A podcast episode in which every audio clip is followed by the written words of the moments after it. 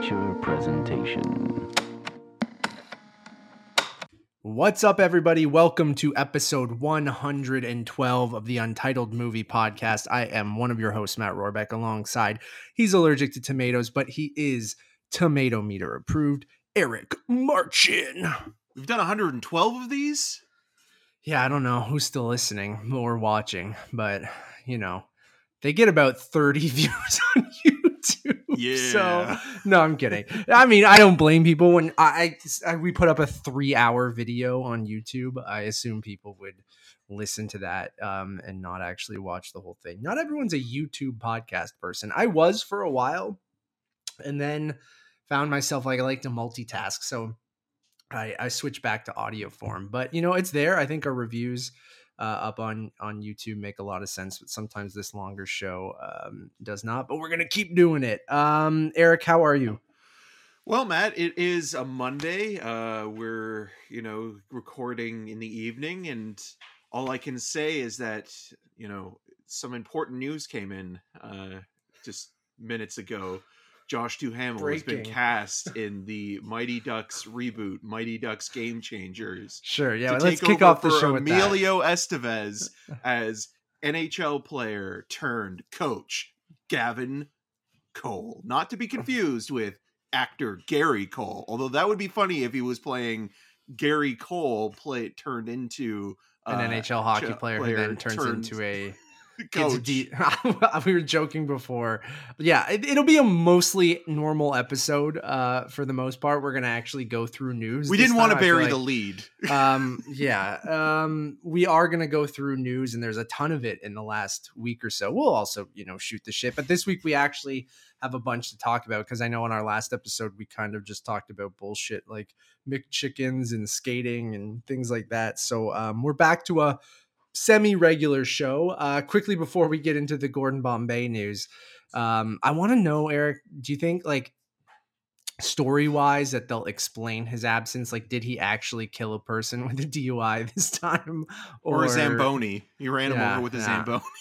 yeah what Well, it'll God. be it, it, uh, to to promote somebody else's um podcast quickly. There was How there's dare you. there was a really good episode of the Important Club Cinema or the Important Cinema Club, pardon me, uh, with uh, Justin DeClue and Mark Hansen. They normally do the Bay Street Video podcast, but um for this show they uh talked about all three of the Mighty Ducks movies and Mark which we did on our review for game changer yeah, and and Mark was talking about like how he watched all of Game Changers specifically and got to the end and, and spoiler alert like we that- haven't the, the way that they were setting it up is that he was going to be an integral part to season two so it it will be interesting to see how they kind of either Write retcon him that or or course correct it in a way but yeah it's also disappointing to think that like coach bombay aka emilio estevez is um, either an anti-vaxxer or just doesn't want to get vaccinated so i mean that's that's what happens and and so they've got to move forward but it's just funny to think it's like who can we get to replace uh uh, Emilio. Let's get Josh Duhamel, and Josh Duhamel actually has been, um, right now, anyways, been the go-to guy to replace people because he also replaced Armie Hammer in that Jennifer Lopez rom-com Shotgun Wedding. So he's the Ron Howard of actors, Josh You know what? Duhamel.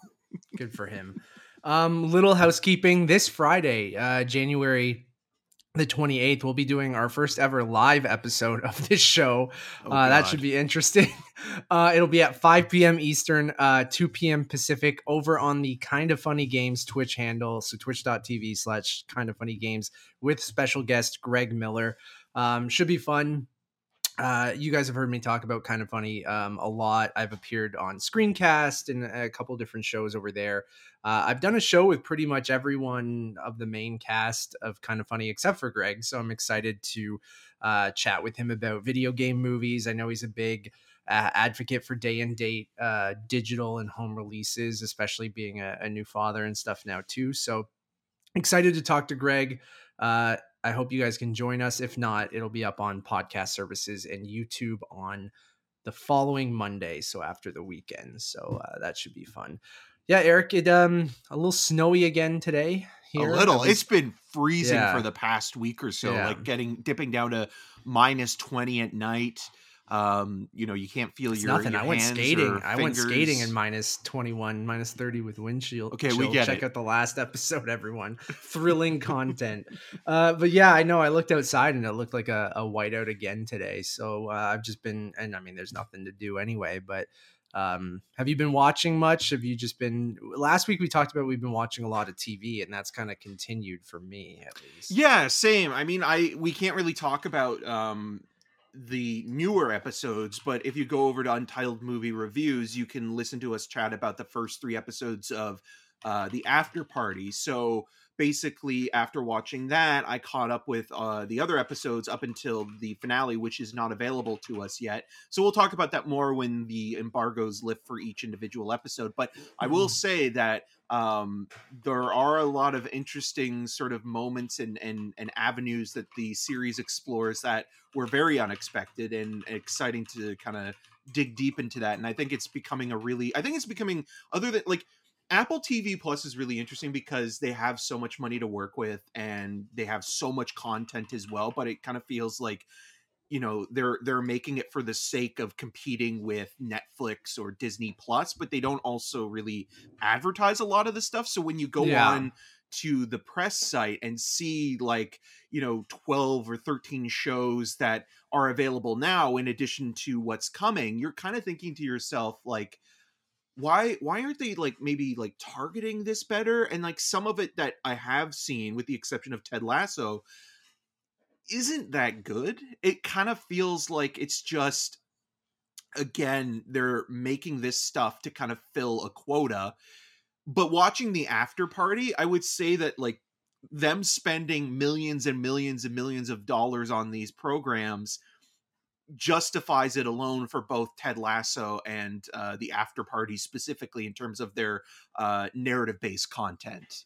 And Yeah. both of those shows are are comedy sort of adjacent or focused, but there is some drama in in Ted Lasso. In both. but, yeah. but I mean, like, yeah, the after party where again we we can't talk about it too much, but the after party does have some sort of kind of almost bitter notes of of melancholy in there as well. But yeah, I, I think that they are the the flagship shows of Apple TV Plus, and it's just again interesting thinking like I knew nothing about this until you told me that you know Christopher Lord was directing this series that Lord and Miller were also producing. Like I didn't know anything about it whatsoever. And again, that goes to how Apple barely seems to be interested in advertising even their films. We've talked about this in the past as well with Coda and the tragedy of Macbeth more recently.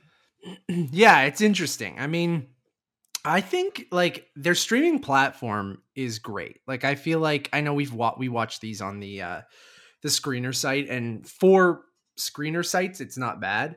Um but their actual streaming platform, it, the quality and the bit rate, and if you're watching it in 4K, Dolby Vision, Dolby Atmos, like there's a consistency to the look of all of their shows that I actually do appreciate. That doesn't feel like the Netflix thing where everything looks exactly the same, but I mean it more so from just a quality standpoint. Like you can really tell that they put a lot of money. They're a tech company first and for- foremost, so um, just their streaming quality is is fantastic. And i actually kind of find them like I, guess i don't watch a lot on apple tv and i think they are getting better with more and more intriguing content. I know they pushed out the morning show really hard. Uh, i know they had that show with um, jason momoa See i Yeah. think right?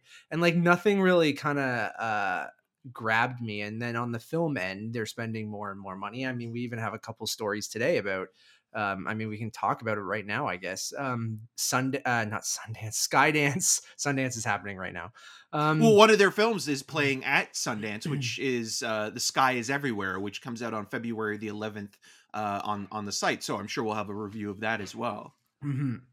But Skydance um, signed a first look deal uh, with Apple TV Plus for feature films, for live action feature films. Skydance, uh, the production company behind Mission Impossible. Uh, and a ton of other The things. They've always been the Terminator. They've been partnered with Paramount for the longest time. So those franchises will all stay, or at least have um, like a first look at Paramount. So unless Paramount turns them down, they will stay at Paramount. Um, but anything new, they're working with Apple TV Plus on a on a first look deal. And then also on top of that, there's a new Godzilla MonsterVerse show that is going to be premiering on Apple TV Plus and not HBO Max, which I think is really interesting because it's Legendary, which is the production company behind the MonsterVerse. So the and they've Kong been releasing all of those films recently. through Warner Brothers. Yeah. So it's interesting that this MonsterVerse show, I wonder if they went to Warner Brothers first and then Warner either turned it down or I don't know how that exactly works, but it's interesting that we're going to get a MonsterVerse series that is tied to those movies that are, you know, HBO Max Godzilla vs Kong was there not that long ago. Well, it was last year. Um, Like that's one yeah. of those movies that I like. Like looking at all the films that I watched in in 2021. That was one of the few films I was like, oh, I thought that was the year before. Yeah, no, I know everything's blending together for sure. Um, but I think you're just seeing Apple TV flex, you know, how much money that they have, and I think the Godzilla show is one thing, the Skydance thing is another thing. Like, I, I bet you Warner looks at that and goes, "That's way too expensive. we can't make a Godzilla TV show." Like, Look, that, we've already committed to the Dune Sisterhood series. yeah, we can't and even make that, you can just kind of shoot it in the desert and then kind of figure it out afterwards. But this, I feel like, is going to be incredibly expensive, and then even prying Skydance away from Paramount, I think is, and then you're seeing the other deals that they that they've made with um Scorsese and um and well Ridley Scott who's shooting Ridley his Scott, yeah. Napoleon film right now and and and yeah and like like again another show that that is kind of popular and, and I think it's on its third season is is M Night Shyamalan's Servant series and things Yeah. like that. So you are seeing a lot of and Spielberg even you know uh, initially Yeah. kind of and J.J. Abrams getting invested in uh, the business of Apple TV Plus.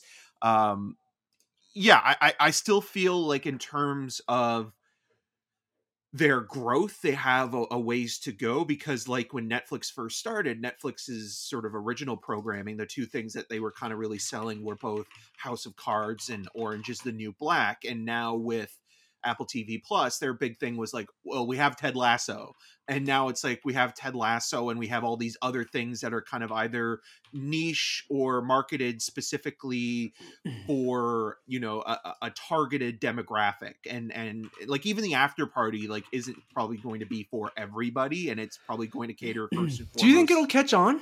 I- like I th- like I Ted think- Lasso? I Like- think the murder mystery aspect is popular enough and, and and it does feel like this show sort of gains a little bit of momentum because of Knives Out doing so well and that kind of this this resurgence of the Who Done It recently. So I, I do think if people give it a chance, they will be interested in it, at least in the mystery part of it and trying to figure out who the killer is. And Yeah. I and I think that's enough and the week to week format should probably help that too. exactly and and that's that's something that even though in the past we've talked about like you know sometimes it's fun to binge something and have everything there and kind of watch it over a weekend but it doesn't always work for every program and i think something like the after party much like what we were talking about with yellow jackets it almost works better as a week by week basis kind of thing where you know you can have a conversation over an entire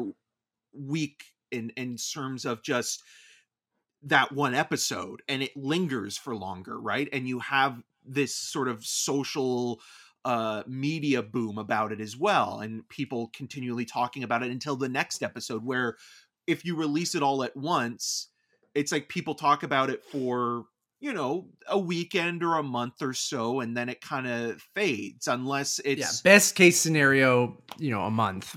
Worst Yeah. case, a weekend. Or like Netflix case, right now all, has but Squid Game still, and they're kind of mm-hmm. riding that high. season two. They confirmed announcing that, and then it's going to be this bigger world and things like that. But but you look at like a lot of their programming. I mean, like right from you know Tiger King and and and that kind Tiger of, King two came out and no one talked. Exactly. The first one benefited partly because of the pandemic beginning and people all wanted Yeah. something to kind of like distract themselves and also to find something that was maybe like they could be like, "Oh, well, at least my life isn't that weird or that bad." And, and Yeah. because of that, I think it, it it did very well and it is trash television.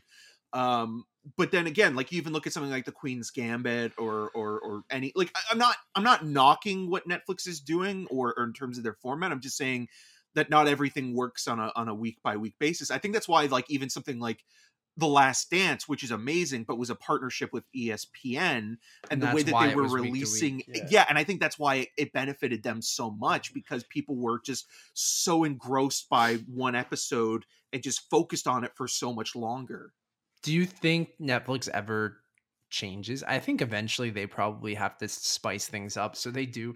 But then that's a double edged sword, I guess, because then your people who love your format of just getting everything and binging it are going to be mad when you go week to week, right? I think Yeah. we even saw that with some recent series. I think Well, they tried that with the Fear Disney Street series, stuff, right on. Netflix, right? Where like mm-hmm.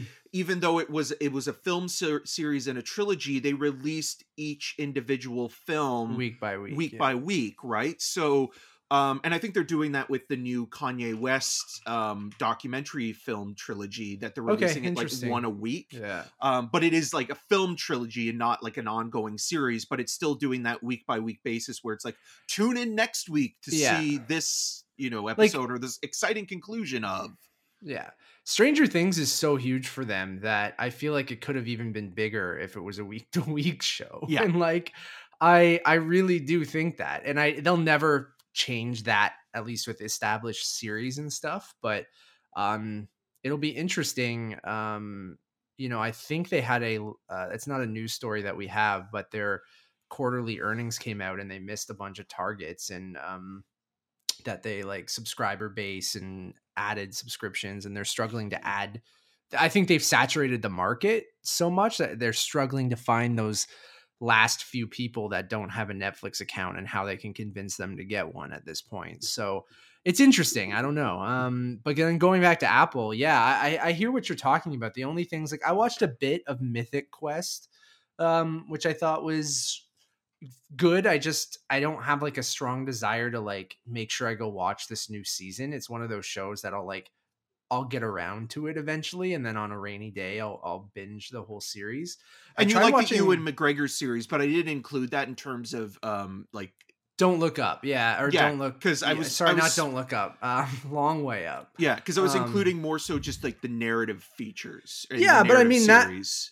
But again, even I think as a whole package, that series is fantastic. And going back and watching the other ones in 4K and, and Dolby Vision, I think uh, was a lot of fun too. And then um, I gave uh, Physical a shot, uh, which Craig Gillespie has just been nonstop the last couple years. Um, you know, with I Tonya, with Cruella, with Physical, he has Pam and Tommy coming up. He's we should have a developing the. Chippendales film with Dev Patel. Um, yeah. So um, I gave that a shot. Never didn't really work for me. Uh, Dickinson, Nevis watched a bit of that, and I, I I watched a bit with her, but I don't think that stuck.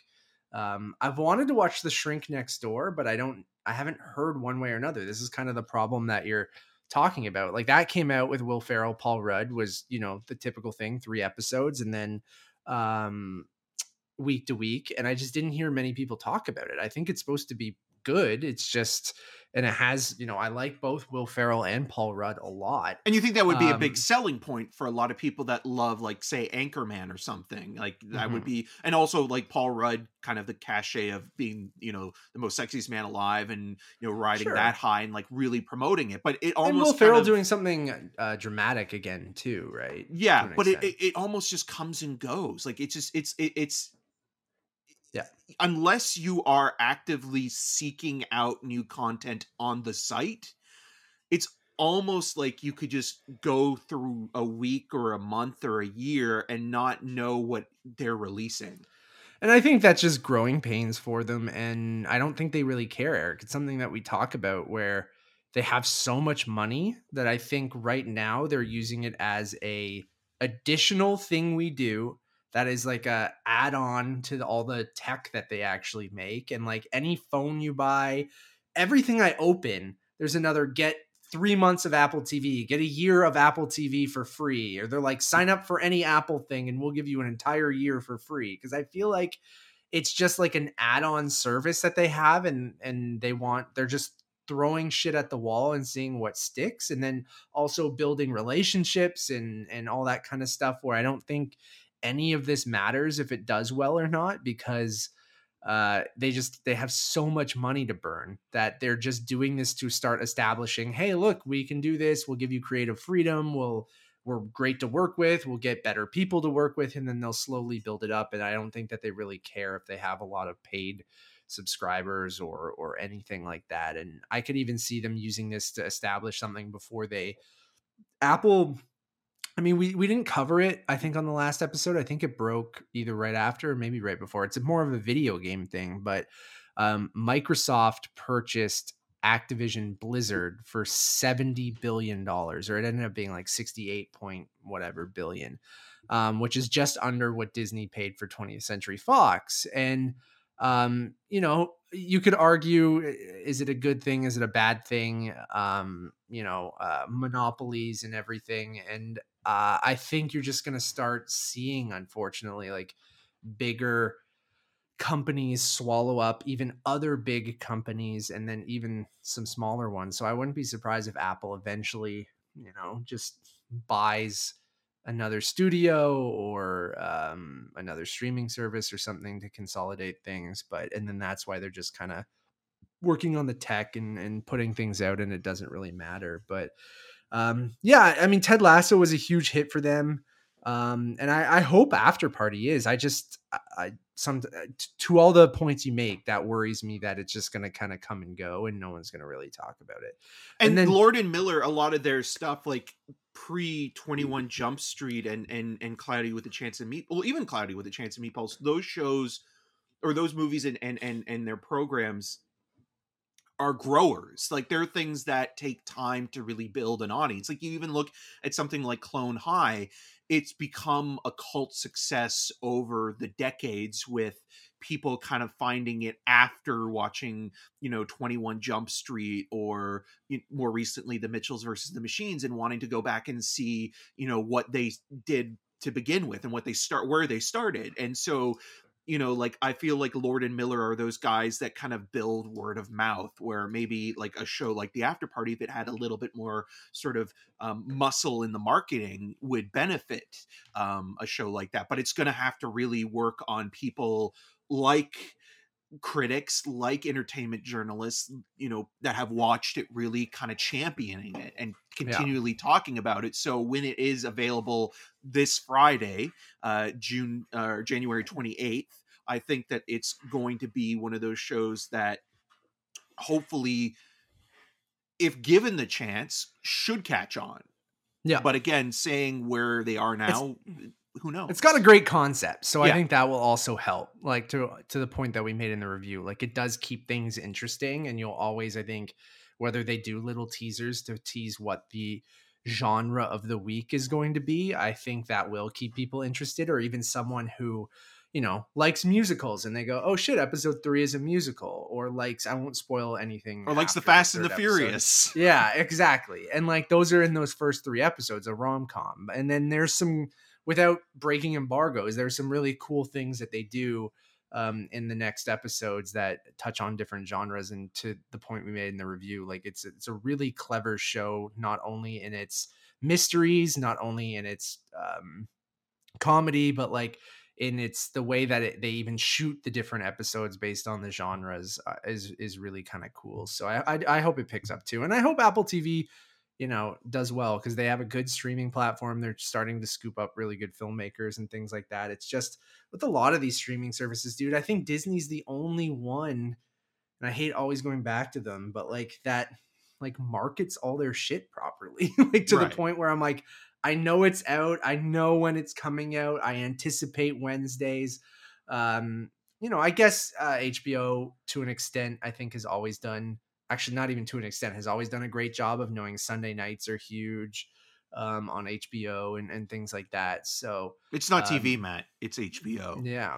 Well, I mean, like, mm. I, I, we're not going to really talk about it too much, but it is fascinating as well. And I guess we could put this all in in there. Is that like with Amazon? Amazon is similar to Apple, where you know their tele their media production is not their their sort of Yeah. first and foremost So interest. I think Prime's the one no one talks about. Exactly. But they already released a teaser, and it's not really even a. it- It's it's Morfydd Clark of Saint Maud um, doing a voiceover for um, the new Lord of the Rings series, but that show doesn't come out until September. But they are marketing it in January already. they're gonna put everything behind that. so dude. it does seem like you know. In terms of like what would be the Apple equivalent of that coming up, where it's like, oh, they have something that they have put a lot of money. But even into. Netflix is looking for that next thing, right? Like Yeah. I think their Stranger Things is coming to an end. Uh, Squid Game was a surprise hit to them.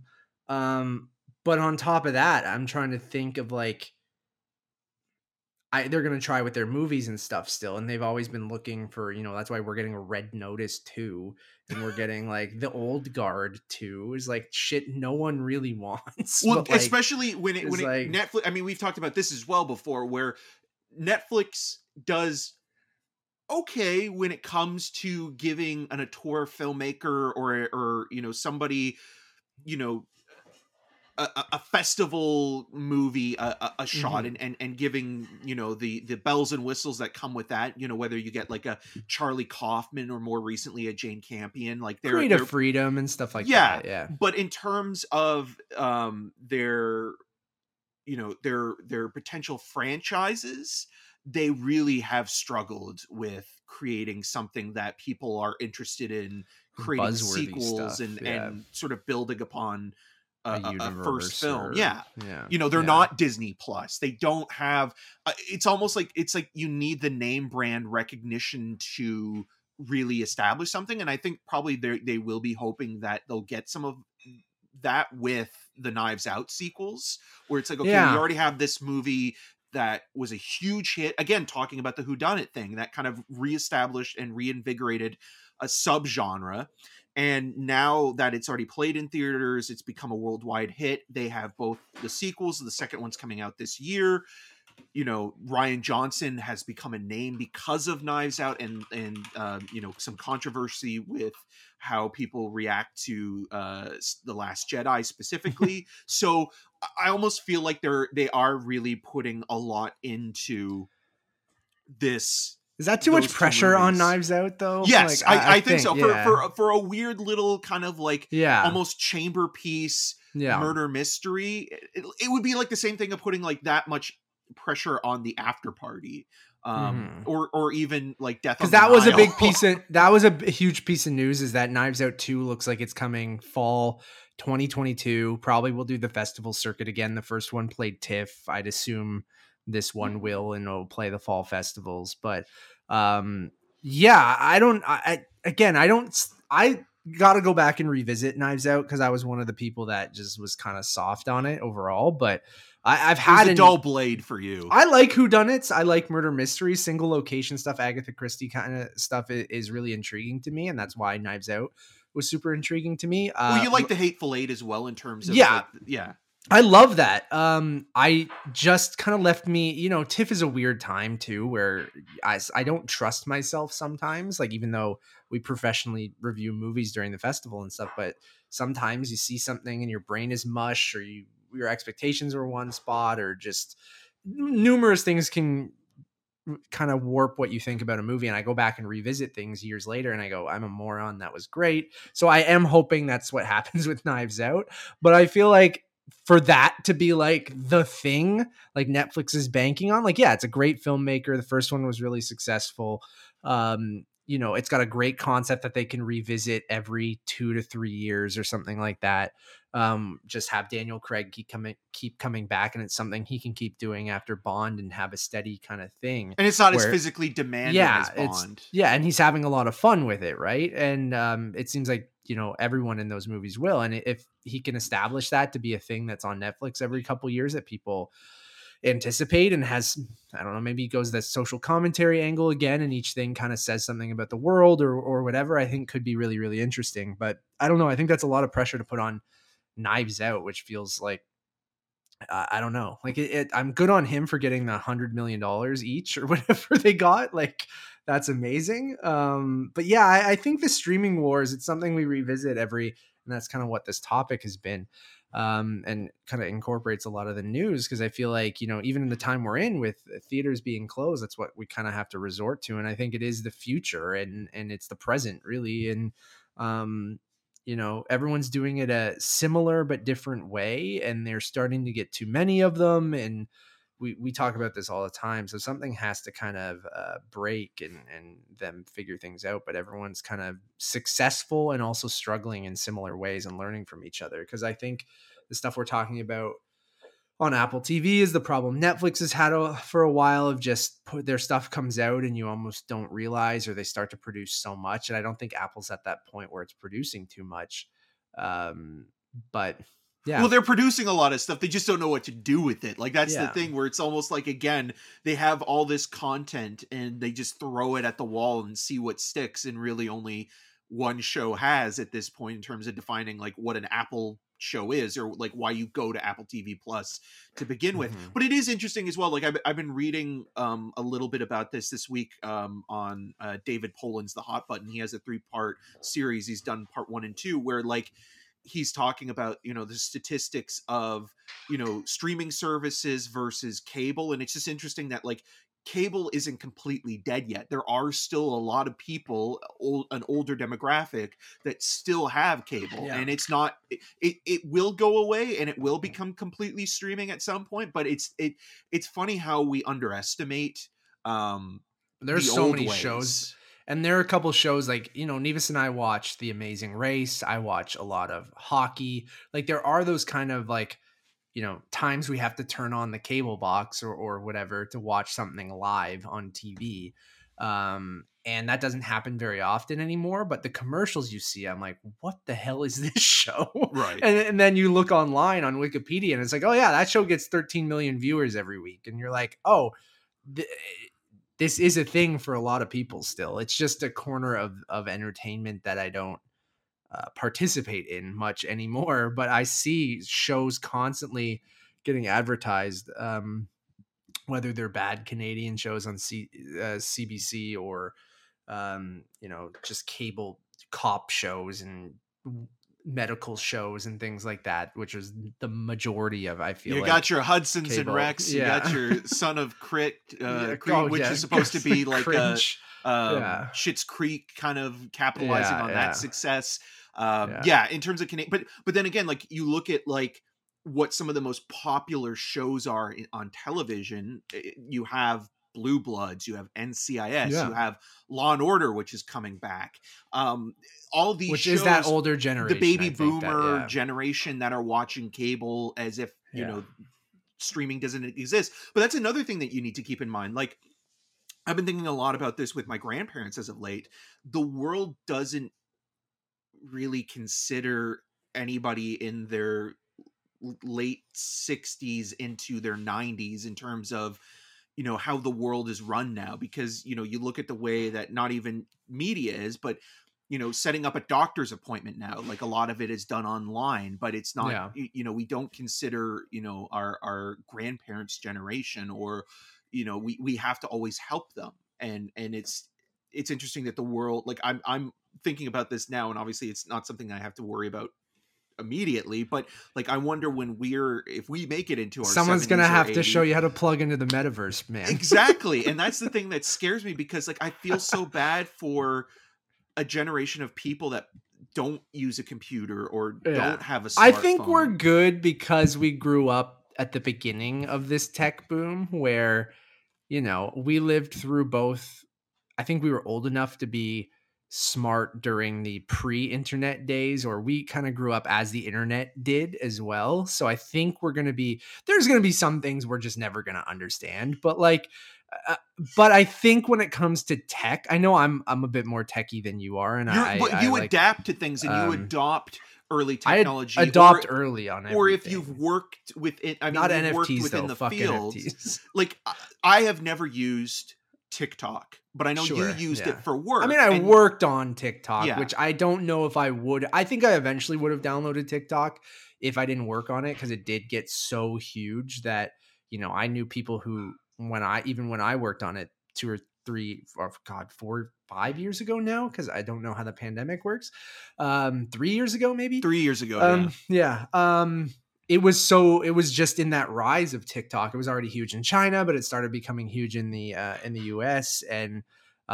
i remember it just being a, a trash fire even and then there'd be the odd funny thing or creative thing and then it just became even just gigantic. And like i still use tiktok now um like it's just mostly like what vine was you used vine right eric like No, It's I a never better- use you Vine. I know what Vine Vine, is, but I yeah. watched Vine it was videos on YouTube because there's like Right. compilations and yeah stuff like which you can do with tiktok as well but there is some really funny stuff there's some creative stuff there's uh, you know there's people doing film criticism or film analysis on tiktok and some of it is you know uh not great some of it is they're very charismatic people on there that are doing cool things and like there's very funny shit on there and the algorithm is the thing where i feel like going back to the streaming thing is uh you know, I think a lot of these places are just jealous of TikTok's algorithm because it is so good, Eric. Because like you haven't used it, but if I told you to download TikTok tonight and use it for a week or two,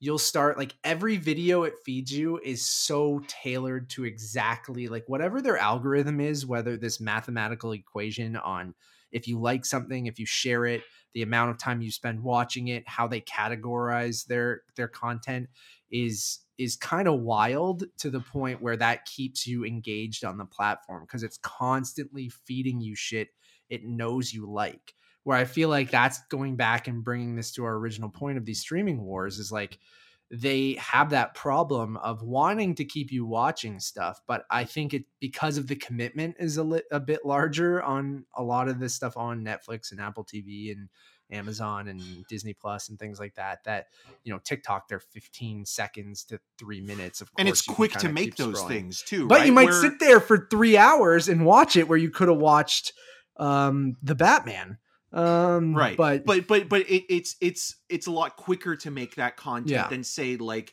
a, a, Sure. a, a netflix or an apple tv plus because first they have to make it it's a very different thing to- but they're still yeah competing where where another. tiktok is so quick it's reactionary right like it's reacting to it's all what cr- you're uh, user created too Yeah. right and then so it's very different but i feel like there are some similarities It's there what- but going it's- back it's kind of what quibi quibi quibi wanted to be Quibi wanted to be He Yeah. wanted to be the TikTok of streaming services, and we saw how that worked. No one wanted to consume their content in ten minute segments for forty chapters or whatever it was.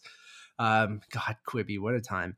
Um, but yeah, I think eventually the metaverse stuff is is un- you know, I think a lot of people are hesitant to adopt new technology, and I have no doubt that VR is the next big step. Like again, just the the things people are pitching right now just look like a horribly shitty version of Ready Player One, and I'm like, if anyone uh, say what you want about that movie or or the book or or, or whatever, um, I don't think the message there was, "Hey, we should do this." Like, right um, Or even The which seems Matrix, to be right? like, yeah, the Matrix was even uh, predates that, and and is exactly kind of what they're trying to do, and um, it's really interesting, and I have no doubt. Like, I think, I think once a accessible VR headset that is comfortable to wear and that looks great is available to everyone, that will be the thing that kills movie theaters, and that will be the thing that kills um a lot of this stuff because if I can sit in my living room and get an experience on a giant movie screen that's almost,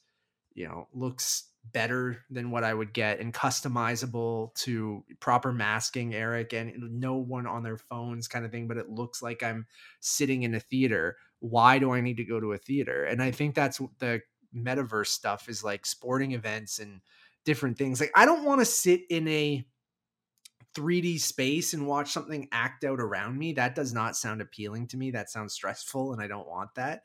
But like if you go, Matt, you can throw on these goggles and you can sit in the stands at a hockey game or it'll look exactly like you're sitting in a movie theater with great sound. I'm wearing these headphones or whatever. Like, I don't know. I guess um, if you're craving that experience with other people, but there's got to be a way that's, you know, I don't know how that works, but that's where all of this shit is going and it started with streaming services Well, you know where it really feels like it's going. I can't believe I'm pulling from this.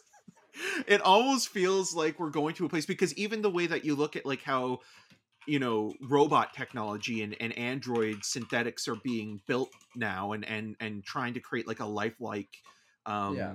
version of uh you know whether it be a sex doll or or some sort of- Robot umpires are going to be in baseball next well, year. Well, I was thinking like you look at the movie Surrogates with Bruce Willis, Sure, where yeah. like we stay at home and we plug into a robot version of ourselves, and that, That version of out and does ourselves goes out and does whatever. Like I feel like that's where we ultimately are.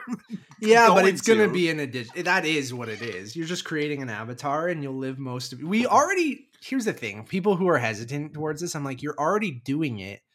And I sound like one of these douchey, like, we already live on your Metaverse. phone, probably. You live like, on the internet. hours of a the, day. you live on the internet. You Yeah. do, whether it's social media, whether it's watching stuff. Like it's just taking everything we do and putting it into a interactive 3D kind of space. It's just right now it all looks like garbage. Like everything they show, they're like, I'm in the metaverse. You can buy this property and NFTs and put them out in a digital museum and own it in your home. And you're like, all of this sounds so dumb because it looks awful and it's not appealing. Like everything looks like what the sim like worse than the sims i played the sims online in like 2005 or earlier and i'm like "Eh, that looked better playstation home people are talking about and like uh there was a game called second life that all looked better than some of this metaverse stuff that they're doing but like what is appealing to me and apple is supposed to release a headset this year but it might be more like uh business focused rather than like consumer half an focused apple.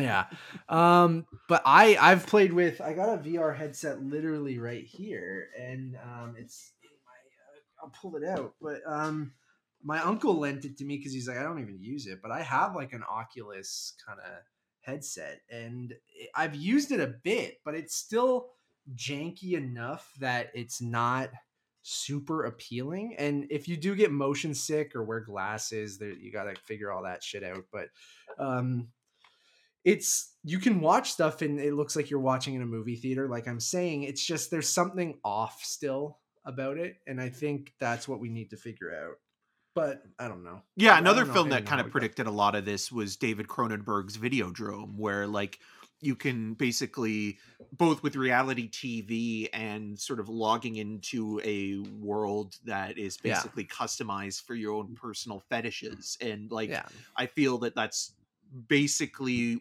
uh, where we are now. To to your point, where we spend most of our lives online whether it be for work. I mean you know most people now if they are you know working either remotely from home or have to go into an office are either on their phones or they have a computer but they are sort of following trends gathering data researching online. It's not tactile anymore. I mean it's the same conversation we have with physical media where you know people that go to a library or you know do something that is kind of completely without any traces of of eh, Very technology analog, yeah it, it, it's it's so rarefied at this point that yeah. like again going back to older people having trouble like one thing that i had some trouble with that you know that you helped me out with was but also i feel like generations that are in their you know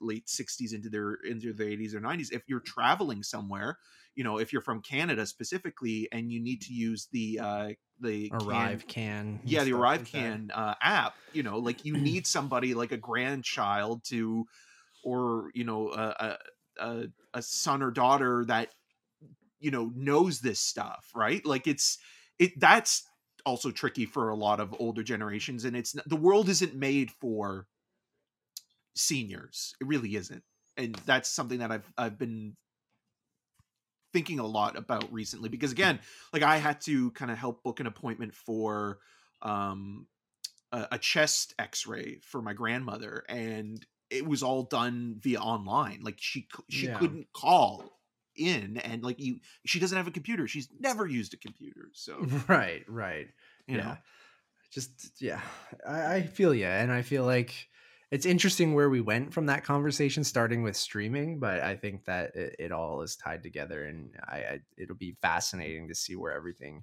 kind of goes in the next you know because that's the market years. that they really haven't tapped into as well like that's something that i think is really worth noting is that a lot of that generation don't have you know they have cable that's it they don't have even on demand services and things like that so Um, sorry, I was just checking on uh, something.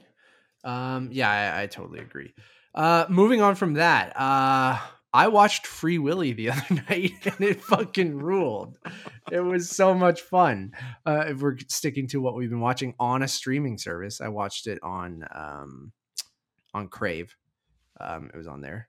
Um, and Nevis and I had an absolute blast. I haven't seen that movie in 20 plus years.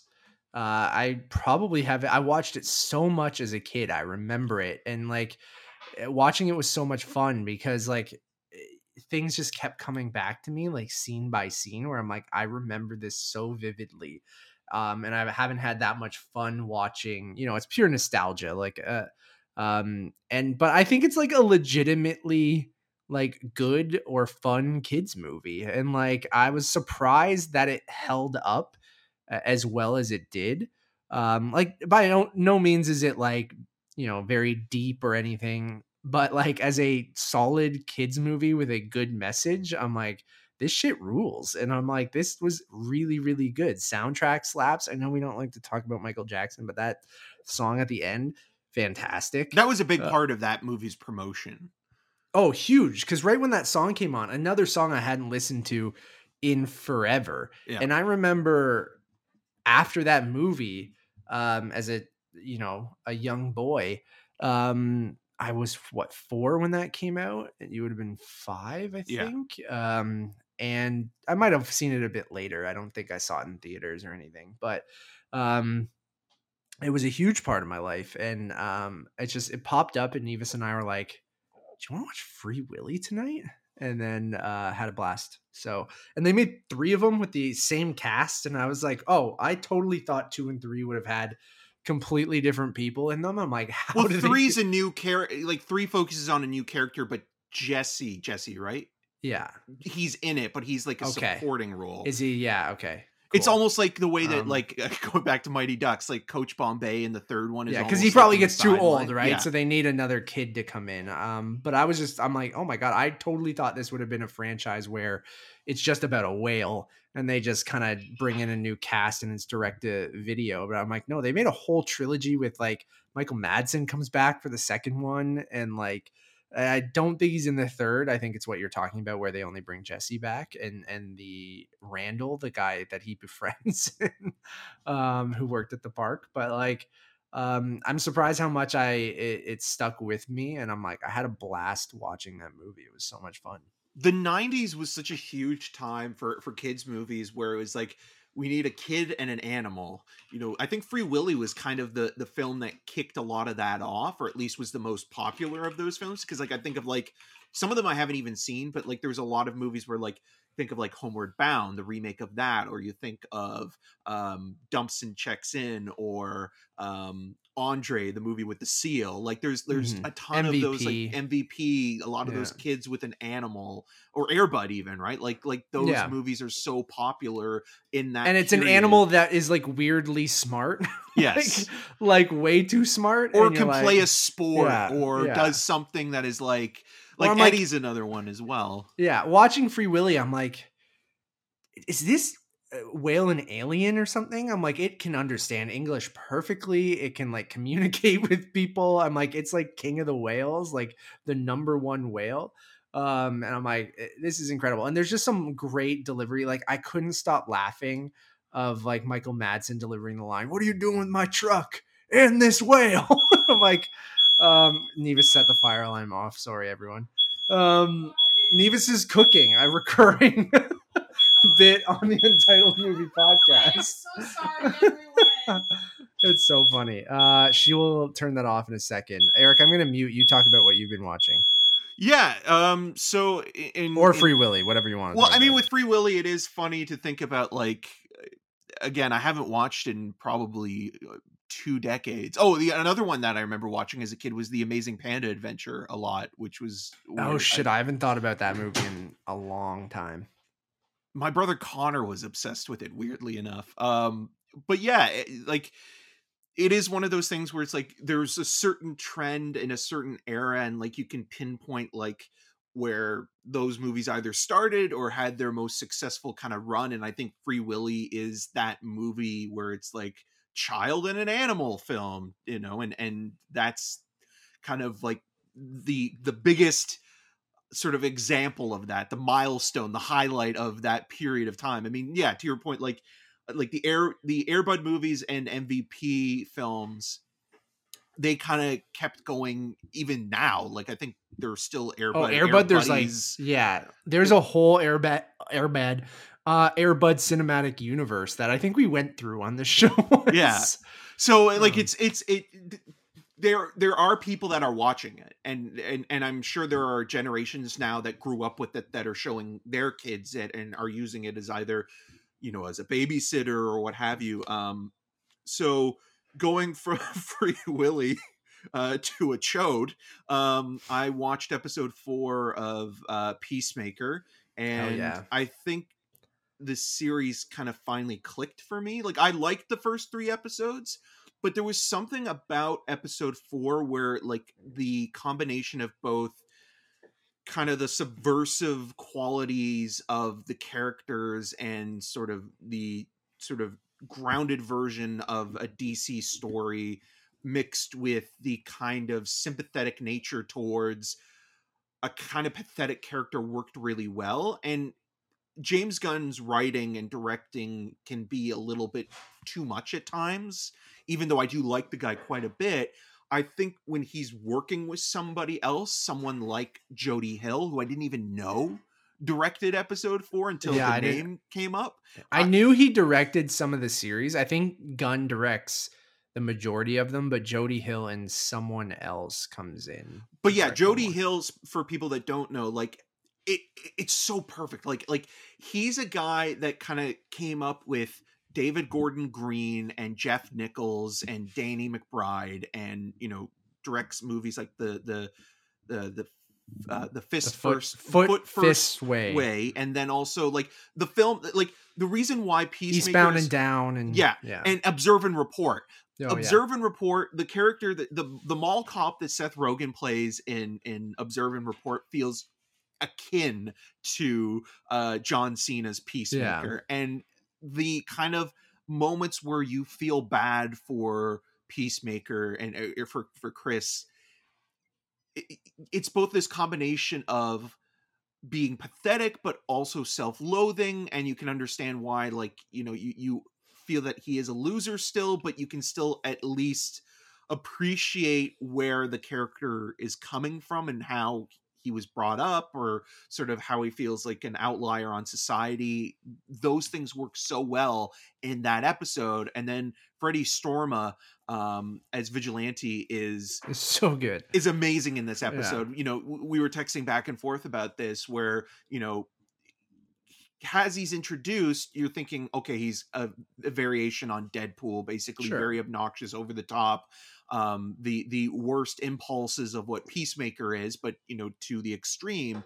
This episode, there was enough room and shading for him, even in terms of where his storyline goes, and you know his friendship with Chris that I think works really really well and a moment at the end that I wasn't expecting to be as emotional uh, for that character because he is a sociopath um, really hit and and I think that that was one of the most surprising aspects of episode 4 Yeah, I think I, I totally agree with you. I'm I'm s- still loving the series. I can't get the uh, theme song out of my head. I listen to it constantly. I watch the intro on YouTube sometimes if I just need uh, to smile before the next episode. Um, but yeah, episode four I thought was fantastic.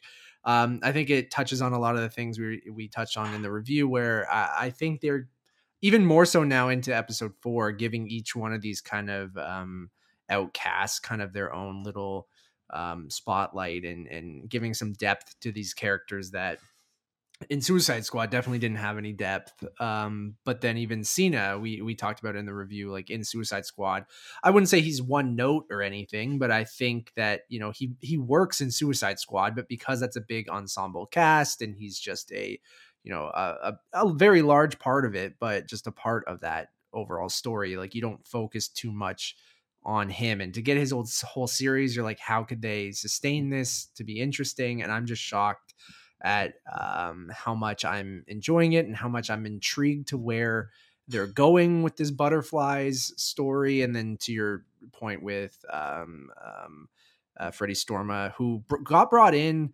uh, five and a half episodes in and they reshot all the scenes because they had a different actor in that role i think is wild because i can't fathom anyone else doing this now. And I looked up the other guy, and I think he's like a uh, I forget who, soap opera actor maybe or something like that. But um, I just think he's done a great job, and that a character that to your point should be like grading and not work. But they found a good balance of of that him being a complete sociopath and him being like a, a, a doofus that I think is kind of like everyone in this series um, of that mix of sociopath and, and doofus. So uh, and it just works really really well. Still very funny. The action sequences are a lot of fun.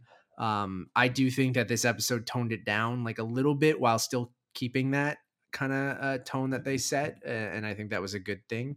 Um, i think we have seven episodes in this or is it eight i'm not sure but um, we're about halfway done now and i i'm like eagerly anticipate way more weirdly way more than boba fett like we get boba fett on wednesdays um and I'm like, man, is it Thursday yet for Peacemaker? Which I, I never thought I would say. so um I'm well, especially for for in. DC shows yeah. as, as, well, because like like the Marvel stuff, it's like it, it becomes event television where you have to prioritize watching that partly because of social media, but also because you know it it's designed in a way like a lot of TV is right now to be um addictive in that kind of cliffhanger type ending of every episode where you need to kind of continue it where it leaves off.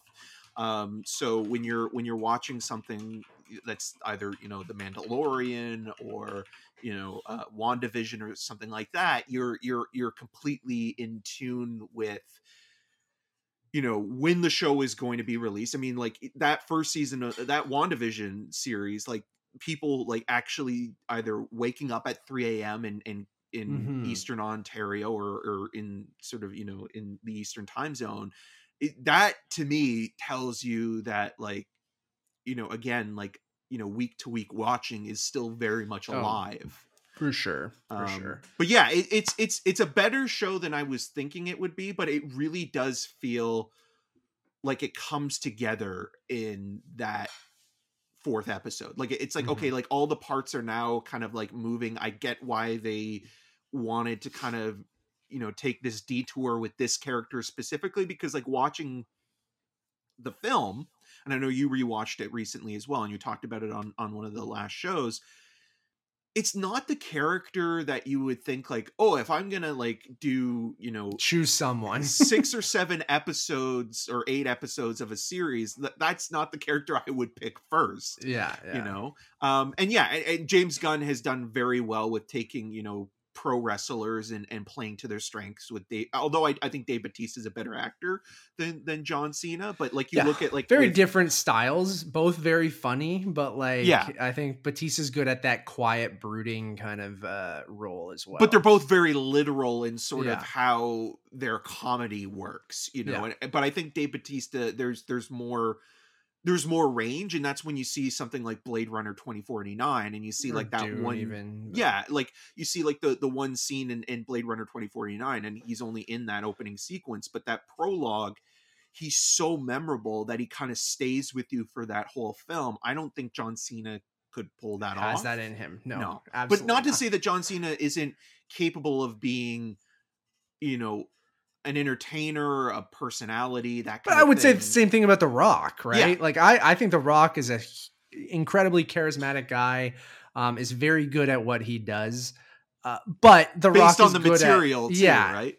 And yeah, The Rock is good at a specific thing. Like I, I don't think I'm going for you know a memorable uh, impactful performance from The Rock, but um, I'm there for like you know a popcorn movie. Other than Pain like and that, Gain, like- which he's great in um, that. he's actually very good, but then that shows a bit of range, right? Right. Like, uh, uh, to be fair, anything else you've been watching, Eric? Uh yeah, so um a movie that I had seen parts of, which you know is is a, a literal pun, um, but I'd never seen the whole thing, and I just had this weird inkling to watch it um on Saturday morning of all times. It was just it was it was there and I rented it. It just got a Blu-ray release as well not too long ago, but I was like, okay, I'm I'm, I'm kind of curious. It's only an hour and 28 minutes. Uh perfect runtime. Uh is uh Eric Red's uh Body Parts uh from I think go to the bathroom. nine- I'll be right back. from 1991 with Jeff Fahey of um, probably best known to a lot of people now from Lost uh, in the later series, and he plays a criminal psychologist who gets into a horrible car accident and loses his arm. Um, but this medical team led by Lindsay Duncan's uh, doctor um, attach a new one on and you know you think like oh this is this great breakthrough in medical science and technology and it's going to change the way that you know um, uh, amputation and uh, sort of you know medical uh, procedures work is, is is going to happen but then it becomes you know like your classic like b movie where you find out that the arm is actually you know formerly a part of uh, a death row inmate and whether or not the personality of this death row inmate is being injected uh, into the thoughts and and sort of motivations of uh, Jeff Fahey's character, and as he slowly begins to lose uh, control, he is, um, you know, thinking whether or not he is becoming uh, a serial killer himself. And so, with that, while you're watching it, it's it's not a bad idea, but it does almost feel like there's something missing from the film because it is so short. And you're watching it and you're thinking to yourself, okay, you have Jeff Fahey as this criminal psychologist who, you know, loses his arm in this horrible car accident, which is ridiculous and so over the top. It, it takes place on a highway and he literally goes flying out of uh the windshield but it's almost like one of those like dummies that you like you can clearly see like that a like Super Dave thing. yeah, exactly. And you can't help but laugh at it. And then when he gets this new arm attached to him, and it's the arm of a uh, a serial killer that possesses him, that begins to possess him, it's it's so ridiculous. But it's like I I could see this working, and and you know Eric Red wrote The Hitcher. He wrote Near Dark. Um, this was him kind of expanding into um, directing as well, and and watching it again, like.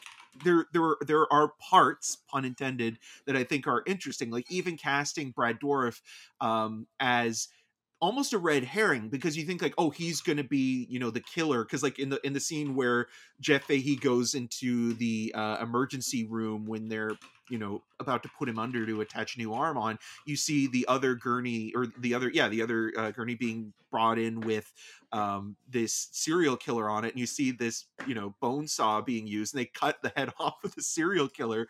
Um, but it's funny because like the serial killer's name is charles fletcher and then in child's play uh, brad dourif played uh, Chucky, and Chucky's character's name is Charles Lee Ray. So you're thinking to yourself, oh, like, is he going to become the killer or the villain of the piece? And he's not. He's actually a halfway decent person, a little bit naive in terms of what's going on because he's also a recipient of the other arm, as you learn.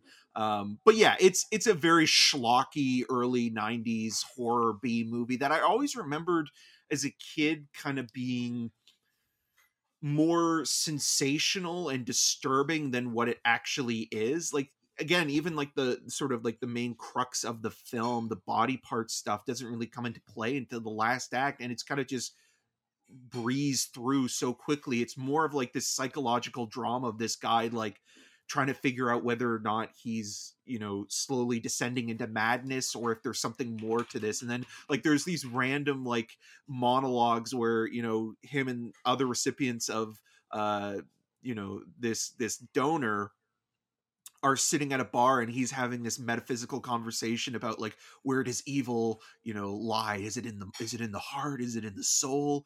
Is it in the flesh? And you're just like movie. Come on. but it was it was it was kind of fun for what it was, but it's not great. But I Perfect s- Saturday morning. yeah, I could see it actually working. Like if you were to kind of, I guess pun intended as well, flesh it out a little bit more. I could see a remake of this working really well, and it's just also interesting to see at a time where like Jeff Fahey was kind of like being cast in lead roles like this, and um, Lawnmower Man, and now has kind of become.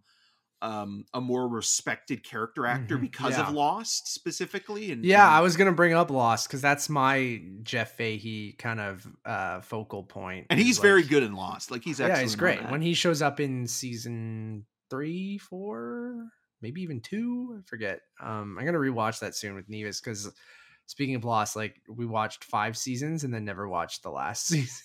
So she still doesn't know how it ends. So I'm uh, excited to finally watch that with her.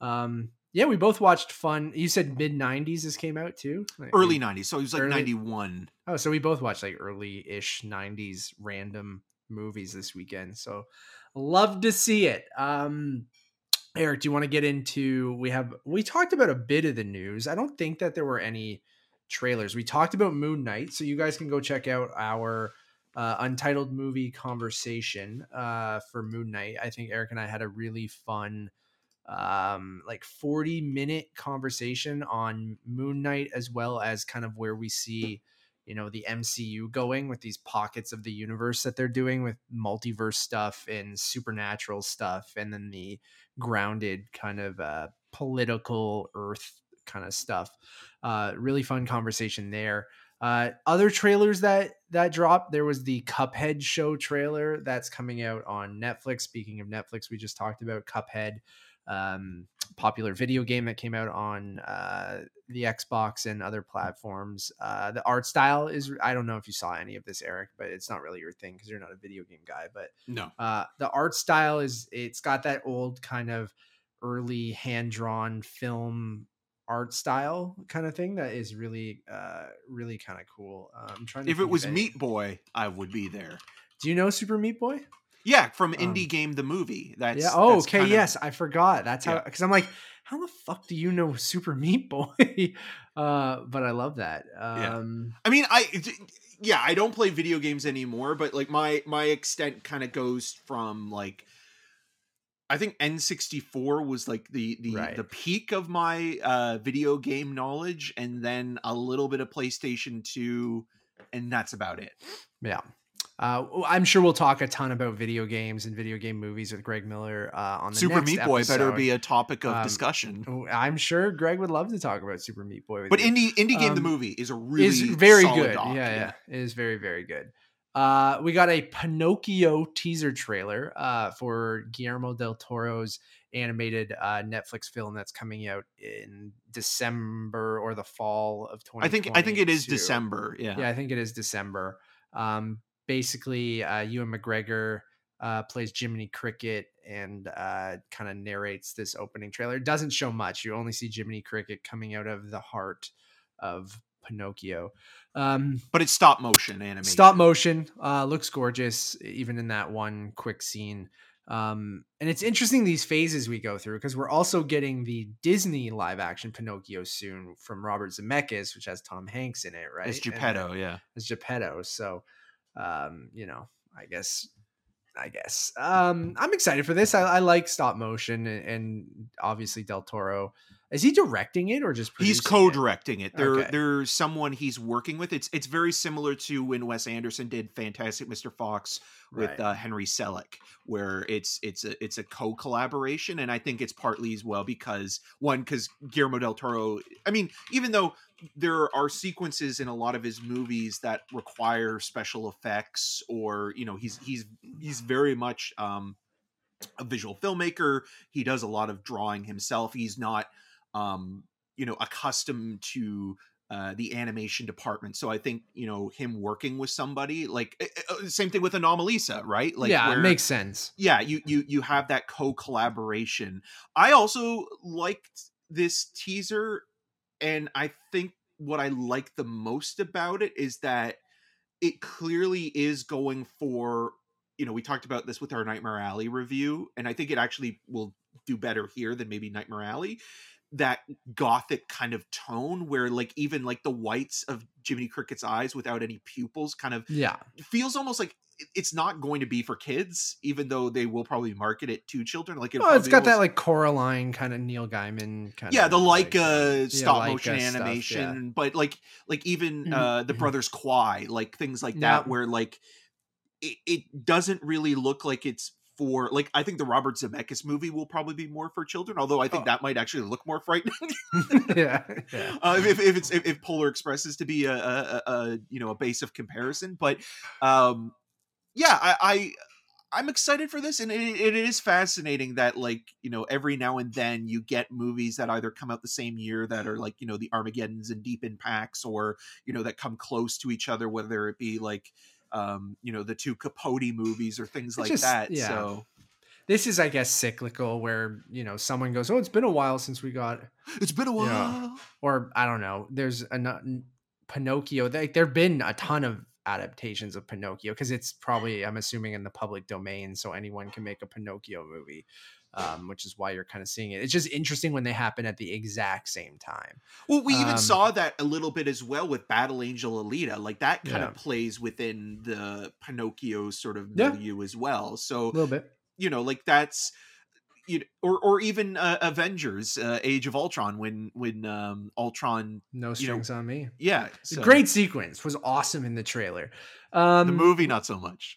I go back. I know you've come it. Around on it a little bit more, but it's yeah. not it's still lower tier mcu but i really one day soon I, maybe before the next big marvel event movie i want you to rewatch them in chronological order and i want to get an updated Oh, that's a tall ranking. order.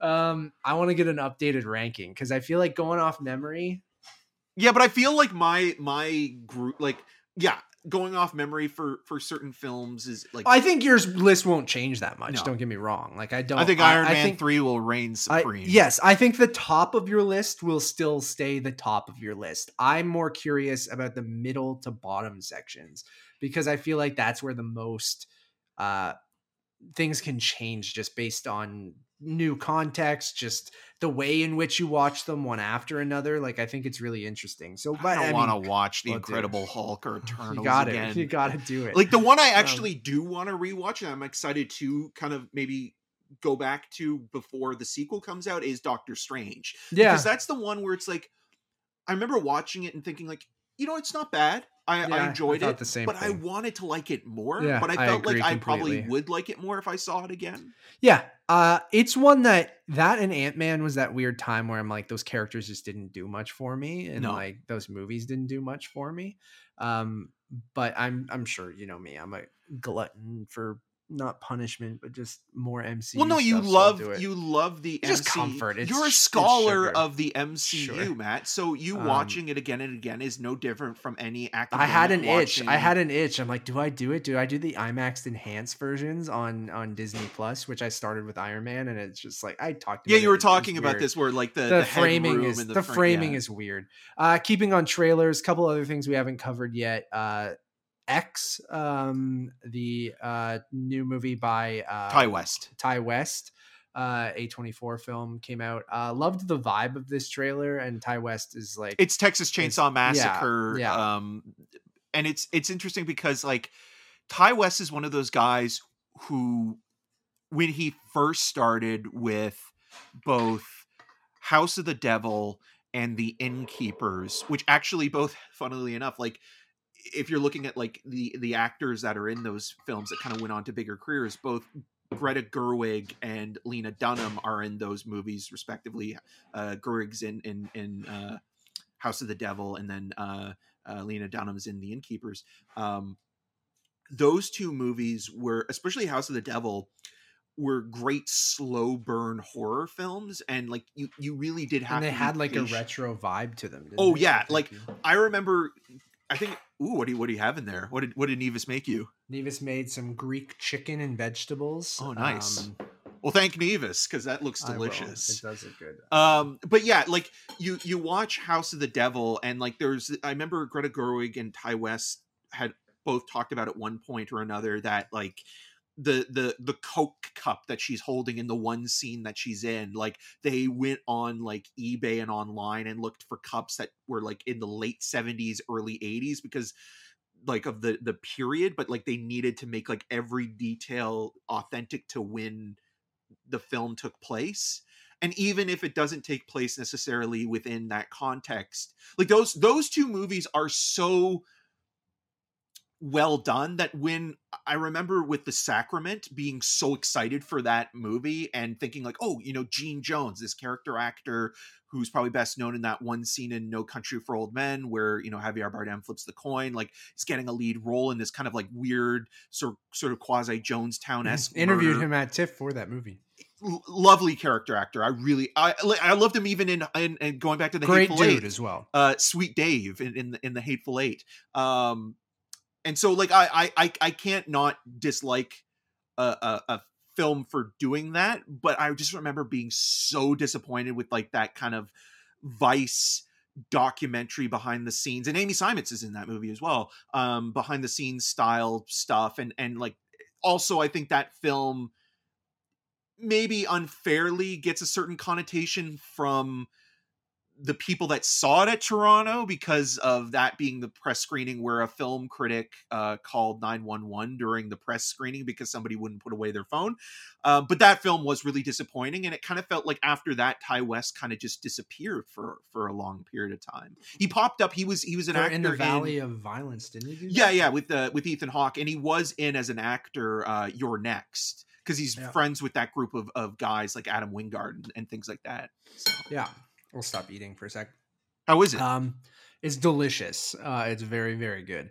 Um, yeah, I love the vibe of this, and I think it has that vibe of his earlier stuff, where that he, you know, the period accurate, even from the style and the cameras or and stuff that he uses. Like, I don't know, I just it had that, you know, like you said, Texas Chainsaw Massacre vibe to it. That I'm like, oh, I'm really, um, really intrigued by this. Um, we got the trailer for Kimi uh, which is coming to HBO Max. Um, new Steven Soderbergh thriller. Um, ah, it didn't do much for me. It's a pretty conventional trailer. Um, I'm hoping it's it's not as conventional as it looks, and I'll.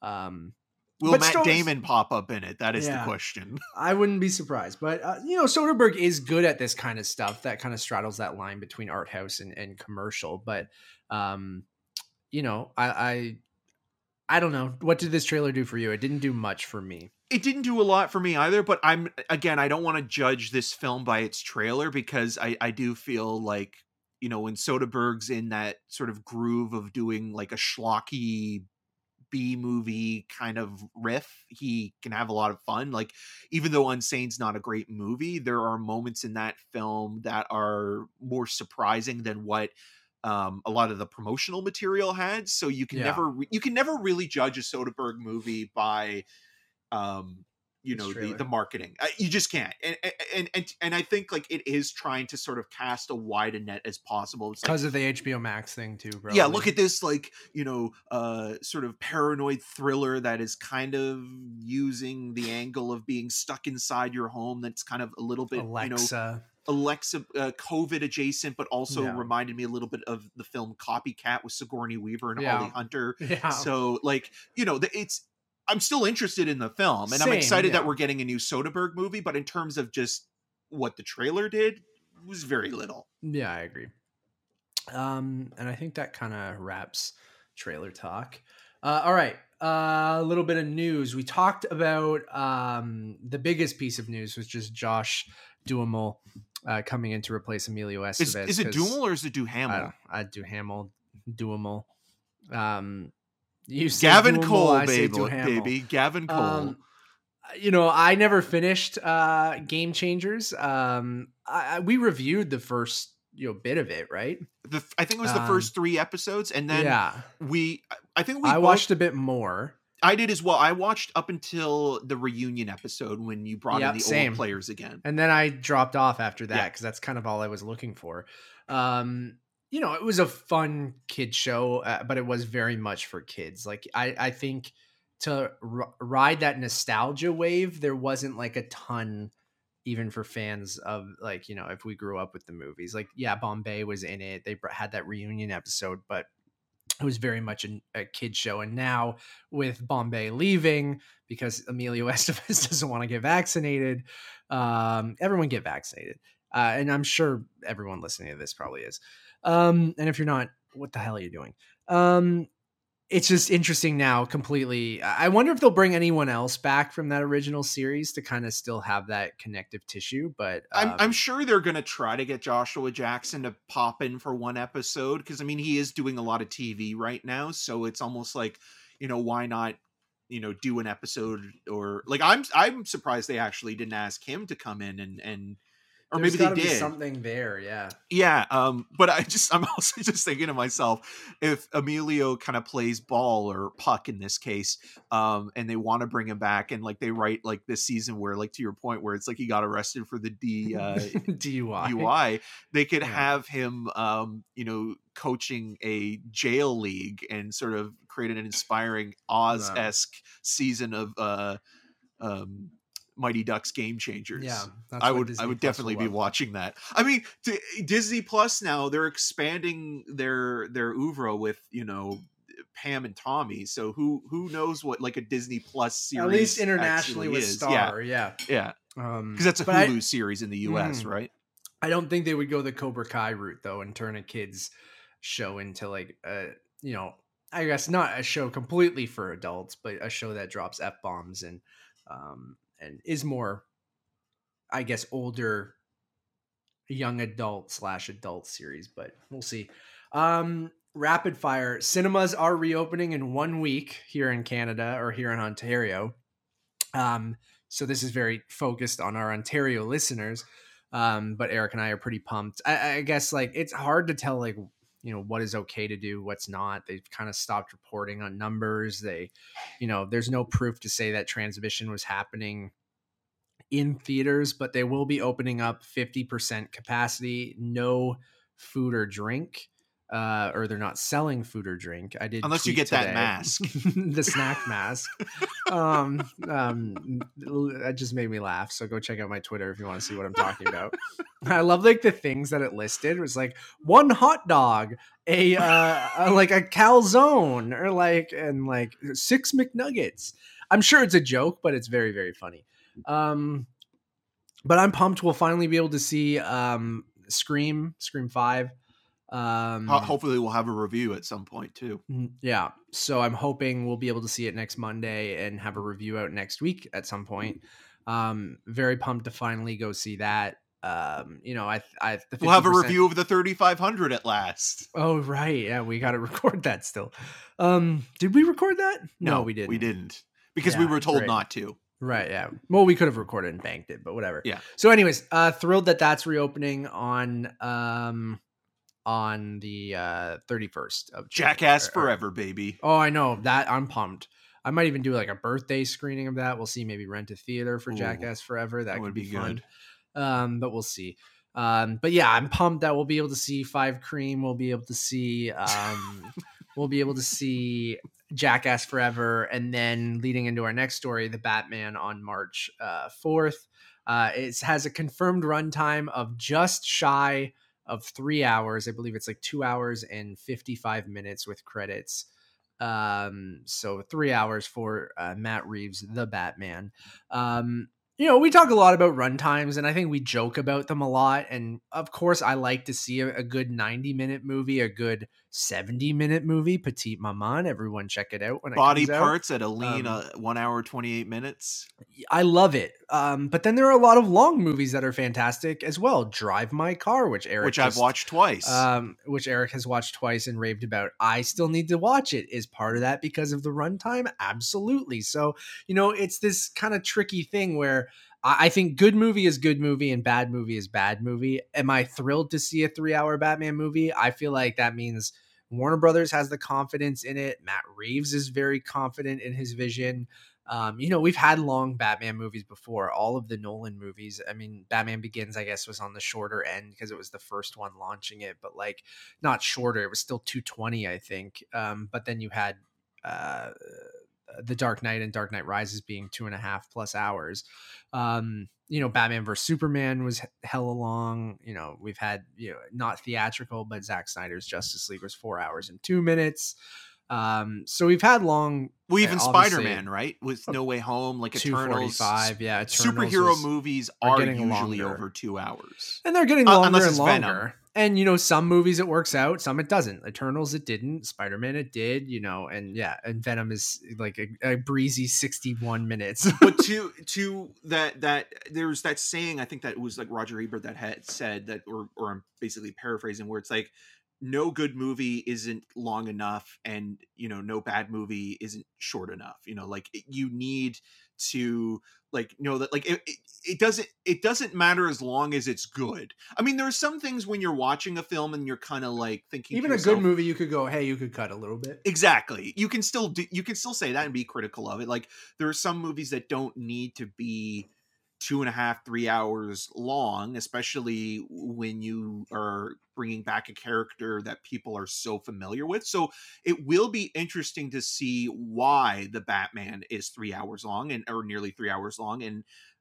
part of it probably has to do with the world building and they're establishing the tone of this version of Batman. They're reintroducing this character yet again, but also everything that we've heard news wise that they're you know expanding it into multiple series with the you know the Gotham Police Department with the Penguin with Batgirl even even though that's in its own thing That's the still, DCEU thing, but yeah, but it's still like it, it- it's still within the DC still the Bat family, even if it's a different universe. Yeah, yeah. and so with all of that like it kind of feels like okay how much of this is going to go off in all these other sort of like directions and then like the murder mystery at the center of it and and like i guarantee this this is something i guarantee not having read anything not spoilers I will go to the bathroom at least three times. that's one thing but the the the second thing which i think is important to to note is that i think it's going to begin with the death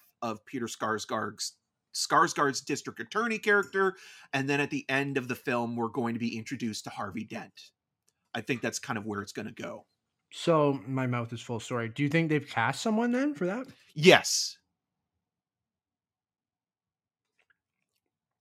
yes Pressing i do pause as I chew.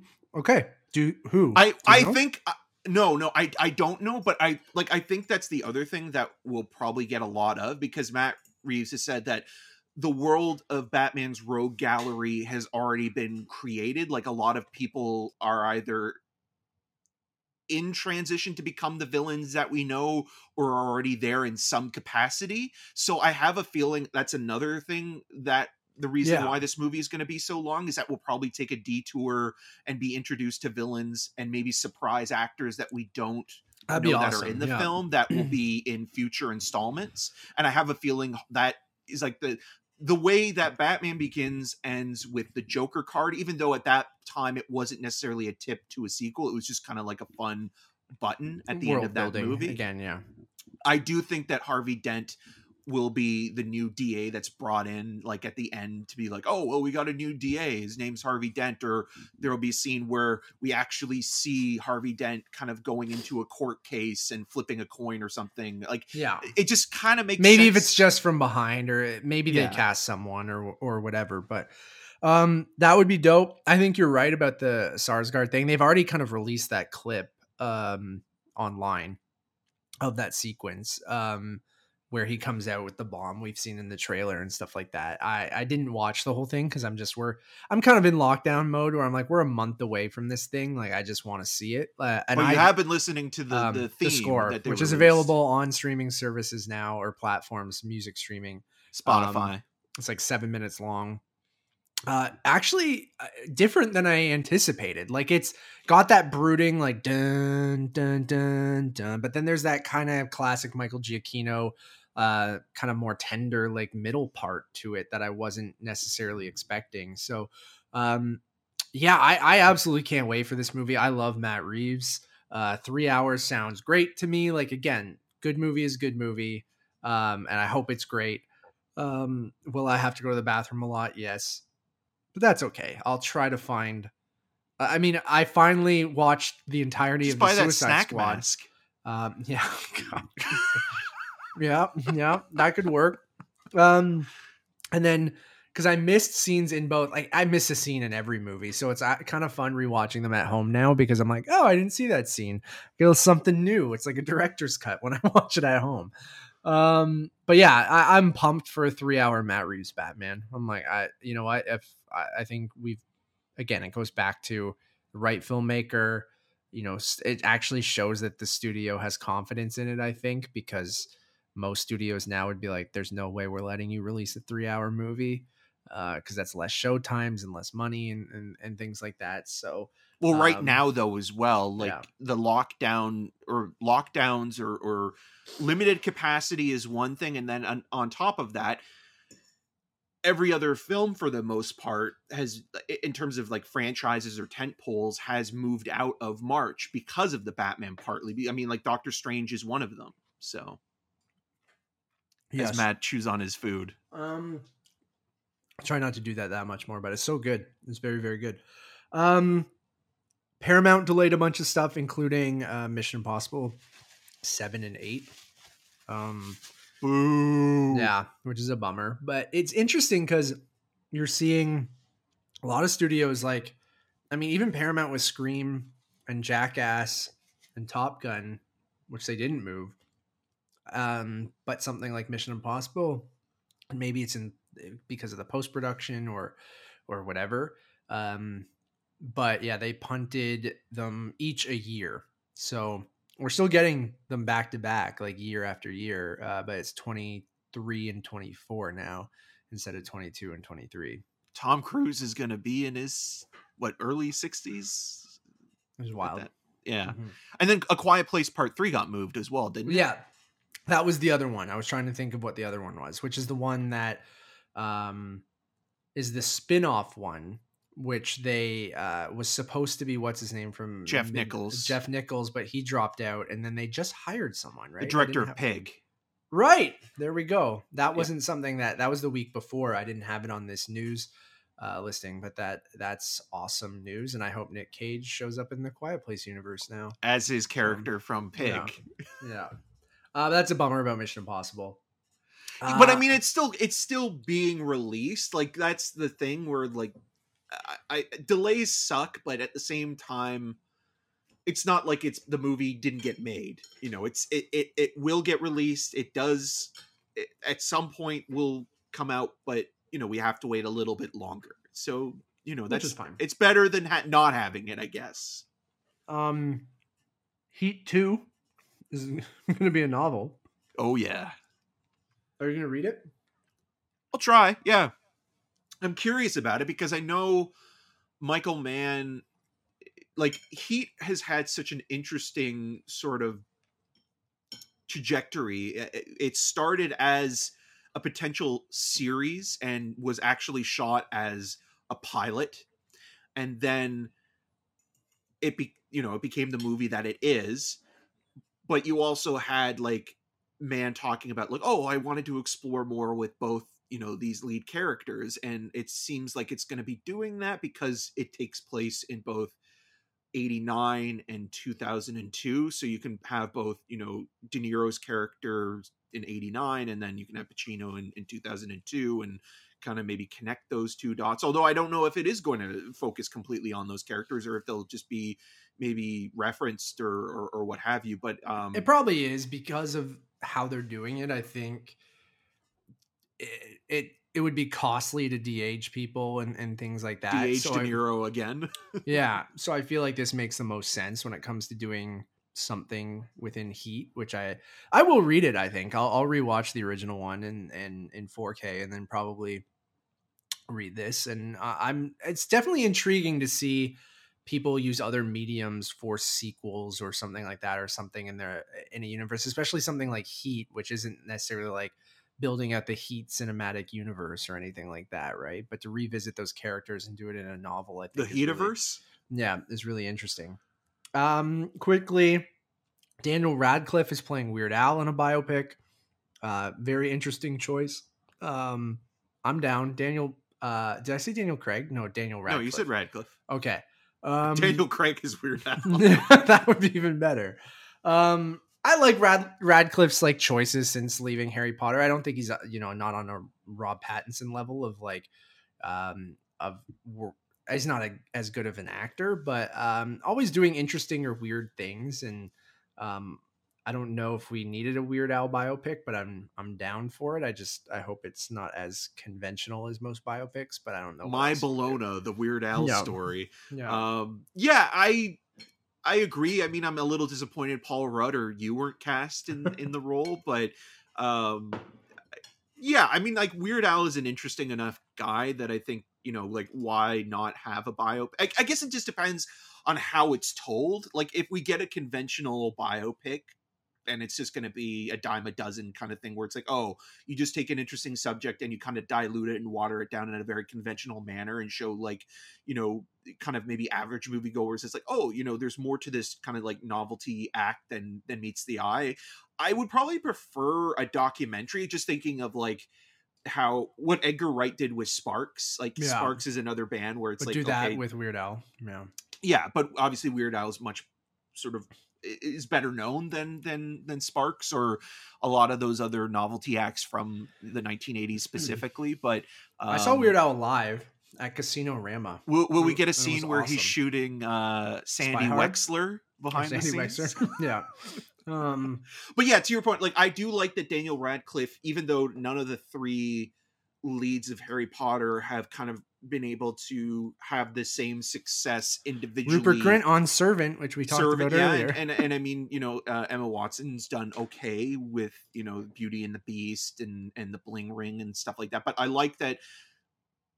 Yeah, Robert Pattinson is a much better actor, but there are movies like uh, Swiss Army Man where, like, you know, like good for him for choosing something that is so off the beaten trail that, um, you know, can actually help sort of enhance a, a movie's profile and help a filmmaker. It's the same thing with Nicolas Cage, where like, you know, even though Nicolas Cage has done a lot of trash in the lot the last 10 years or so, if he gets a movie like Pig, he can really help that filmmaker, you know, be a kind of stepping stone for their career and also kind of remind people why he's kind of a big deal. Daniel Craig can show that hey, I can do this really weird sort of uh, out of left field kind of movie with this, or I can even do kind of like I know you're not as big of a fan of it, but like something even kind of as, as small and maybe as sweet as uh, What If, or as it's known here in, in Canada as the F Word, which is another one of those movies that I think also should kind of be considered like short term 12 with you know having zoe kazan daniel radcliffe adam driver mackenzie davis sarah gadon a whole Yeah. bunch of uh you know up and coming actors that are now very much um you know prominent uh within uh film and television so yeah I, i'm not against it i mean if we're, if we're getting biopics on tammy faye and sure, yeah. you know everybody else like why not make it a musical. Like exactly Elton have fun with it do something live Yeah. up to the name of weird al and do something like even if it doesn't work at least you can say that you tried something different Mhm. Um, Christmas Story Two is happening. Or I guess not two because there was a Christmas Story too. there, there's actually sequel- two a christmas stories too so there's um a summer story or as it's called it runs in the family from 1991 or 1992 that has um charles gordon uh, Grodin and um, uh, Mary Steenburgen in the lead roles, and uh, Ralphie is the main character, but all the cast is played by different actors. Um, and that movie is really hard to find, but it's not very good. And then you have a Christmas Story tar- Part Two, which was a direct-to-video film. Yes, there's gonna be a lot of weird pauses as I shovel food into my mouth as Eric's speaking. Um, but we're getting a direct sequel to the original Christmas Story, bringing back the dude that played Ralphie. Peter Billingsley, star of Spider-Man: Far From Home. Is he? He's the guy. He's the that. That's Ralphie. He's the guy that's um Jake Gyllenhaal's second in command, the bald guy with the glasses. Right. You're absolutely correct. I totally forgot about that. And he's in Iron Man One, then, right? Yeah, and he directed Um, Couples Retreat, and yeah, he's become a filmmaker Right. now. Yeah, Right. Good for him. I wonder, it, it- but he's not directing this, right? Or no, I think he's just director. starring in it. Right. Anyway, starring. Um, a Christmas Story, one of those movies, not one that I go back to every holiday. Um, I remember watching it as a kid, and my I think my mom really liked it and stuff like that. As a dumb as a dumbass kid, I always thought that movie was from the fifties and not the eighties. Like I I did. It took me until like very recently to realize that movie was from like 1981 or something. I think it's 80, um, 83. Or yeah, Yeah. Um, but that being said, because it takes place in the 50s, um, I always just thought it was from the 50s, and I think they did such a good job with that cover and, and stuff like that to a Christmas story that I always thought it was much older than it was. Yeah. And Shot in um, St. Catharines, Ontario. There you go. Will they come back? We'll see. Um, and now this one will take place in the 70s and and continue that story. So the Boogie Nights version um, of a Christmas story. or something. Yeah, something like that. Or 70s or 80s. I forget um, the time jump that they would have to do. TBS plays this, or they all the used time, to yeah. all the time. Like there was one year where they played it for 24 hours straight. Um, and, and to your point, like I think I think it's a good movie. I don't necessarily love the film, but I, I I admire it for what it is. I always, as a kid, like my dumb thing, I always thought that the voiceover narrator was um, Adam West. Um, but uh yeah it, it- like it has those like classic moments that you remember like you know i The double tongue on the dog dare you yeah. with that you know ralphie wearing uh The the, onesie gun. that his aunt Yeah. gave him the the red It's an iconic movie. Yes, Like the yeah. the lamp, the leg lamp. fragile Yeah. So or definitely them an iconic going movie. going to um uh, the chinese restaurant for for Yeah. dinner at the end but it's just weird that it's not one that I go back to ever, really. But like it is it's such a strange it's such a strange movie because like darren mcgavin's probably the biggest name of that movie at the time um but it's not a film that necessarily is associated with like a star being like a big name actor being in a christmas movie it's just selling it on the nostalgia of people that you know grew up in the 1950s specifically who were of that right That's fair. age in the early 80s but it's also i guess maybe the most interesting thing about it is that bob clark who kind of became an honorary canadian um, who since passed away has directed he's probably now best known as or his his career defining moments are doing two complete opposite polar opposite uh, Christmas movies with the original Black Christmas and um, a Christmas Story, both of which shot in Toronto and shot in St. Catharines. And you know, Black Christmas is you know considered to a lot of people to be the first sort of POV horror film where you see the point of view of the killer, and like that is a great, great horror movie, and it still I think works quite well today. And then you know it, that's in the late 80s and then or 70s uh, and then in the early 80s he goes off and makes a christmas story and you know like say what you will about like because he also directed porky's and um baby geniuses and things like that and, and like a lot of people obviously like when they reference uh, baby geniuses now they make fun of the point and they should that jon voight's in all like five or six of them that are because there's like six of these movies um but yeah i just find that that's very interesting um so um we should have probably uh went off of our batman chat into bong joon-ho has his next film and he's it's going to be starring robert pattinson uh warner brothers i believe is distributing it and Yes. it's called mickey 7 which is an or the book is is, is Yeah. called Mickey Said. Yeah.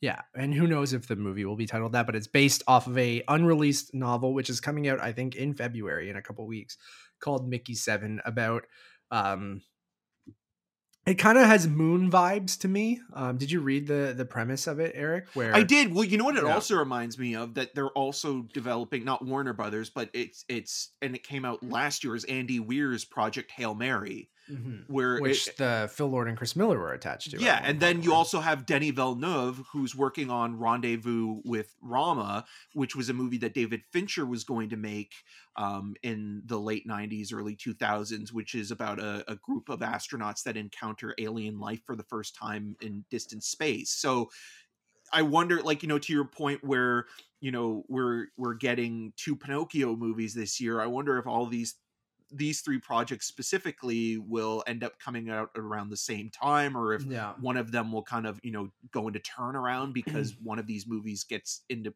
fast tracked or or goes into production first. Yeah.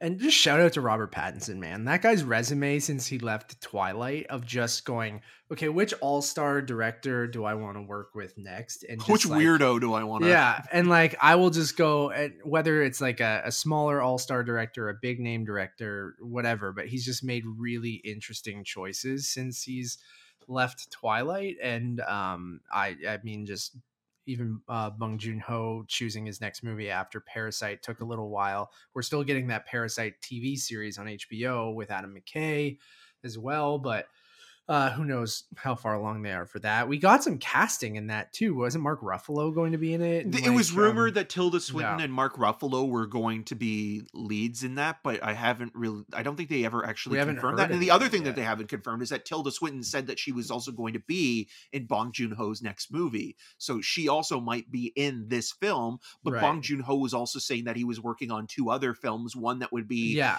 completely in Korea, in South Korea, and then the other one was going to be um, a film that was going to be an international movie that was a disaster film horror movie hybrid. So yeah. So you, it does look like this will be the next one though, because Yeah. it's the furthest along with casting and stuff. Uh, I'm pumped. Can't wait for it. Uh, what else do we got? What do we got? What do we got before we talked about Skydance signing a first look deal with Apple TV Plus? We talked about Knives Out coming this fall. Um, and the Godzilla TV series at Apple TV. And the last couple bits of news uh, Mary Elizabeth Winstead uh, is joining the Star Wars universe in Ahsoka. Uh, we don't know who she is playing, but she uh, just got cast in that series. Um, I like her. I This is good. In, intriguing to see who she'll play in the Ahsoka series. So, uh, absolutely uh, down for that. And then Nevis just texted me actually, which is something we haven't talked about on the show, but the Critics' Choice Awards, uh, they do have a new date. Uh, they were postponed because of the pandemic. Uh, March 13th is the the date right now for the Critics' Choice Awards. So I feel like we should give that a shout out since we are voting members and uh, we'll need to vote on that, I guess, relatively soon. I guess we still have a month, which is nice. Uh, and it's the same day as the BAFTAs. Uh, so boy. people are not thrilled with that. no, so yeah, and pretty close to the Oscars too, right? Because when are Yeah. the Oscars? Well, the nominations are February eighth, so my we're coming up- birthday. So happy get- birthday, Matt! You'll, we'll your to your birthday a- will be drowned out with uh, who got snubbed and who who got nominated. We'll get to talk about it on my birthday. Oh, we'll get to talk about Jared Leto being nominated for supporting actor on your birthday. Um, Happy birthday, Matt. great. And then the Oscars are March 27th, so pretty close to that. Yeah. So, um, yeah, I remember that they said the nominees are. So I gotta wake up. Isn't it like so early, or it's more early for the West Coast people? Yeah, So it's here like, it's like five a.m. in the And U.S. and like eight or nine here Yeah. Eastern time. Um, yeah. yeah. I kind of miss the old way that they would do it, like back in like the late '90s, early Mm. 2000s, where the podium there would be a podium and there would be this like wall with five TV screens embedded into it, and like each category would come up and they'd have like five slots, and it would say like best supporting actor, and like as they would announce the nominees for best supporting actor, the name would first pop up on one of the TVs, and then the picture of the the actor's face from the film would pop up, and then the same thing for each one. And I remember the one year that they did that for um, it was 2011 was for um the, the the year that Jessica Chastain got her first nomination, which was for The Help for supporting actress. But instead of putting a photo of her from The Help, they put a photo of her from The Tree of Life. Love that. Love mistakes like that. I'm uh I'm pretty excited about it. I mean, I we talk that we love uh you know award season as ridiculous as it is. So um yeah, they haven't even talked about who's hosting or anything. That it might be Um, multiple hosts. Uh, yeah, that's something that just came out the other day on Variety. Uh, the photo I see right here has The Rock, Selena Gomez, and Kevin Hart. But there was a rumor at one time that it was going to be the three leads of Only Murders in the Building, um, with Steve Martin, Martin Short, and Selena Gomez. But Steve Um, Martin doesn't seem like he mm. wants to do it anymore. Like there was the time where he did like the last time he did it, which was what like 2010, 20, 2009. It, he kind of seemed Mm. like he was done then. Like he just didn't seem interested anymore. Yeah, and this this article is like listing people and how likely they are. So they're saying like The Rock not likely, Kevin Hart not happening, Jimmy Kimmel's not going to do it. So who they want is Steve Martin, Martin Short, and Selena Gomez because it is on ABC. We always have to remember that where you know uh, uh, Cross promotion. yeah, cross promotion, corporate synergy, as the kids like to say.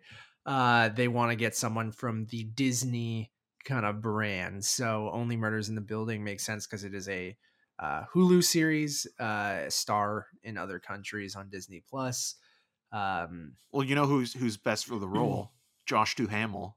yeah, you got promoted. Um, yeah, I don't know. I, there was rumors that, that Tom Holland and and or something like that, which And seems Zendaya. silly, and Zendaya. That seems a bit silly. Get Gabriel from uh, Malignant was considered at one point. the three Spider-Men, um, but I, I don't think that any of that will uh will happen. I don't know. It, it's interesting. Like I Terry kind of- Funk. I kind of dug the vibe of the Oscars last year. Um, even with the, I mean, God, remember the them not giving out Best Picture last, and they they thought they'd give it uh, to Chadwick Boseman, and then it just went to uh, Anthony, Anthony Hopkins, Hopkins, who wasn't even like, there, and they didn't allow him to send. Um, they didn't allow him to send his own video. Like, Soderbergh. I, and you know what they were going for, and like that's. But, but, you but can't it's- do that no, for that reason. Yeah, So that's what I'm, I I liked the toned down vibe of it. There's the awkward moments, obviously, when they were doing the like I miss the Uh, Oscar clips though. I miss the not not the clips that are like montages of, you know, like decades past or like the history of the Academy, but just like the Oscar clips for the acting awards. Because like when you really care about somebody being nominated, like Paul Raci for Sound of Metal, it would be nice to see that clip of and of, especially like, for him. people who are watching that haven't seen all of the movies Exactly. right because i think the majority of people this is a kind of a piece of advertising for a lot of these movies even though it's a, a celebration of them it's like the reason you have the oscars is to convince people going ooh that one's award worthy like and it gets a bump in video sales or gets a re-release in theaters when that was happening and stuff too so yeah i'm sh- with you and shout out to Oscar clips on Twitter because they keep they have this account that posts clips from previous acting nominations from previous years just to and see so- what scenes they choose? And it's uh, like the ones that I always remembered and it's fun to see that they get the most engagement because the one that got the most engagement recently and I think of all time for for this Twitter account was the Stanley Tucci um reaction to his clip for the Lovely Bones because he has been very kind of adamant that he does, he's not a fan of that movie and Right. he's not a fan of that performance because he doesn't like the character specifically yeah. and so the the scene that they kind of like or the scenes that they used with him i mean the character being a child molester um they show that scene and then they cut to stanley tucci and he's like like horrified. and then the other one that is great is um cate blanchett who was nominated twice the year that um i think it was 2007 for elizabeth the golden age and um i'm not there the the bob dylan biopic that is kind of um chronicling different Yeah. parts of his life played by different actors directed by todd haynes when her clip shows uh or goes for um elizabeth her reaction is literally this they cut to her face and she's just like yeah.